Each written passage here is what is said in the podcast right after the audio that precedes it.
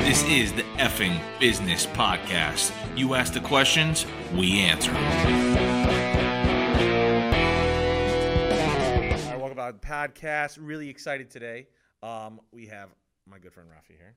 Uh, Rafi i- works for Bulldog Marketing.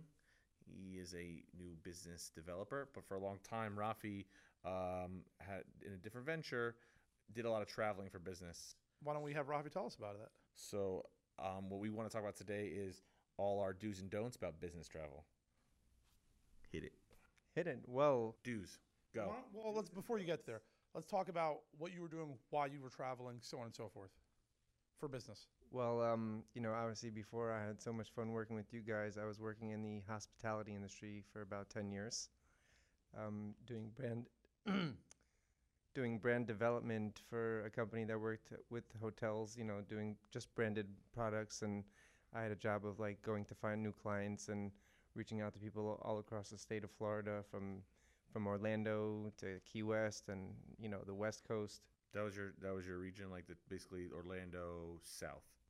Well, even uh, northern Florida, I went a couple of times up to you know the Panhandle. We worked with a couple of hotels in the Panhandle, Gotcha. Okay. which was really fun, exciting. Yeah, Right.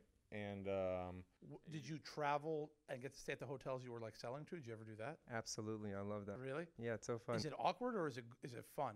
oh, it's so fun. You're staying in the hotel, the manager you have to then sell to.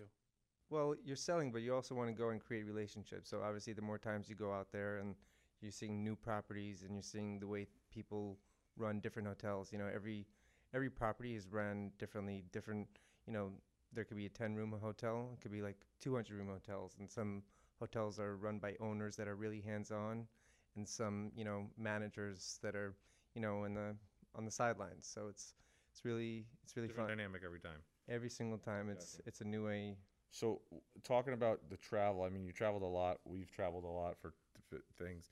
Um, I think all of us actually have done a lot of more like driving, like uh, tripping. So uh, i- it's been it's not you know flying around the country and things like that. Um, I- I have some dues, dues. Uh, I don't like more driving in the morning. I rather drive all night. So I'm not a morning person, but when it comes to driving, because then I almost crash and die, and I can't wake up fast enough. So um, I think also the biggest thing that I found that works that makes the day go by faster, which then makes the whole day, you know, better overall, is having a busy schedule with short timelines, right? So cutting it close every time, like I need 40 minutes. I'm out. In, I'm out in this certain amount of time. And next to the 40 minute drive time, go to the next one. Go to the next one. Go to the next one. Go to the next one. And then and then getting home, you're like, wow, I had a really productive day. Really banged them all out in a short amount of time. You feel really good about it. When they're dragged out, and then you're sort of in a city you don't ha- live in. You know, you're you're waiting two hours because that was when the person was available. And you're sort of like, yeah, you can go to Starbucks and work. You can hang out. I always find that always difficult. That it made the day obviously longer because I'm there longer, but it made it just like feel so much longer than the two hour gap I had between one appointment or so on. I always find myself like I can't really go to the next one and try to s- move up this one or so on and so forth. So like it always left me in that weird stage, you know. right. And I, I find that like having that busy schedule made my day always go by a lot easier than than not. Well, sometimes you know when you're when you're fitting in a, a lot of things into one day, there's a lot of coordinating. You know, when uh, my old partner used to come down, he would he would be you know talking and talking. You know, we get down to business in our meetings with people and talking. Sometimes if you have to meet ten people in a day, you know, I would try to find that line between like you know getting business done and also like you know we got to move on to the next meeting Right. or or I'm going to tell them, you know, we're going to be late, which is fine, you know, as long as everyone knows what's going on. Right. I think every person understands like like appointment wise like i- if you're running you know 10 15 minutes but say hey I need to reschedule obviously is not a great i- i- idea um, especially if you're trying to sell someone That's right. but uh but I think you know hey I'm running 5 minutes late 10 minutes late I I'm I rather be faster in the appointment because I know how what is specifically what we do and w- w- during these appointments I can control that time frame right I can either make this go really fast or really I can I can compress this time so you know it's not a sales job where it comes to you know you got to talk about products and in your side it was a little bit more of a meeting and the, the conversation can go much deeper and much longer you don't really know until you sit down with them right. in our in our in our you know in our field we, we, we sort of can control that time frame uh, of how long you're in that house. You know, to some degree, yeah. yeah, I mean, like obviously, if you're in a, a huge, huge, you know, commercial loss, that you can't be there ten minutes, but you can you can do a you can give the person the due time at a house. The majority of our business, a house, you give a person due time and it takes you an hour, or you can give a person a little bit less time but still feel they were taken care of and do it in forty five minutes Right. and do it in thirty minutes. I think the best part of business traveling is when you can package it into pleasure. So, like, I, I mean, I haven't done this in a long time, and I want to start doing this more often as as our we, our business needs it. Um, when I first got married, um, we didn't have any kids. My wife and I went up to see a loss on Friday, and then we used, you know, it was in the Treasure Coast, so it's like a two plus hour drive. And then we turned that into a weekend up there that we spent together. So I think um, when you're single or you don't have children, I think that's easier to do. Um, but you know, we've, d- we've done some conferences. We're going to a conference coming up shortly. I think, you know, when you can go to a cool place, a place you haven't been, you know, see new things, that kind of stuff, and then also turn that into a, a weekend for yourself. I think that's that's the best part of like business travel.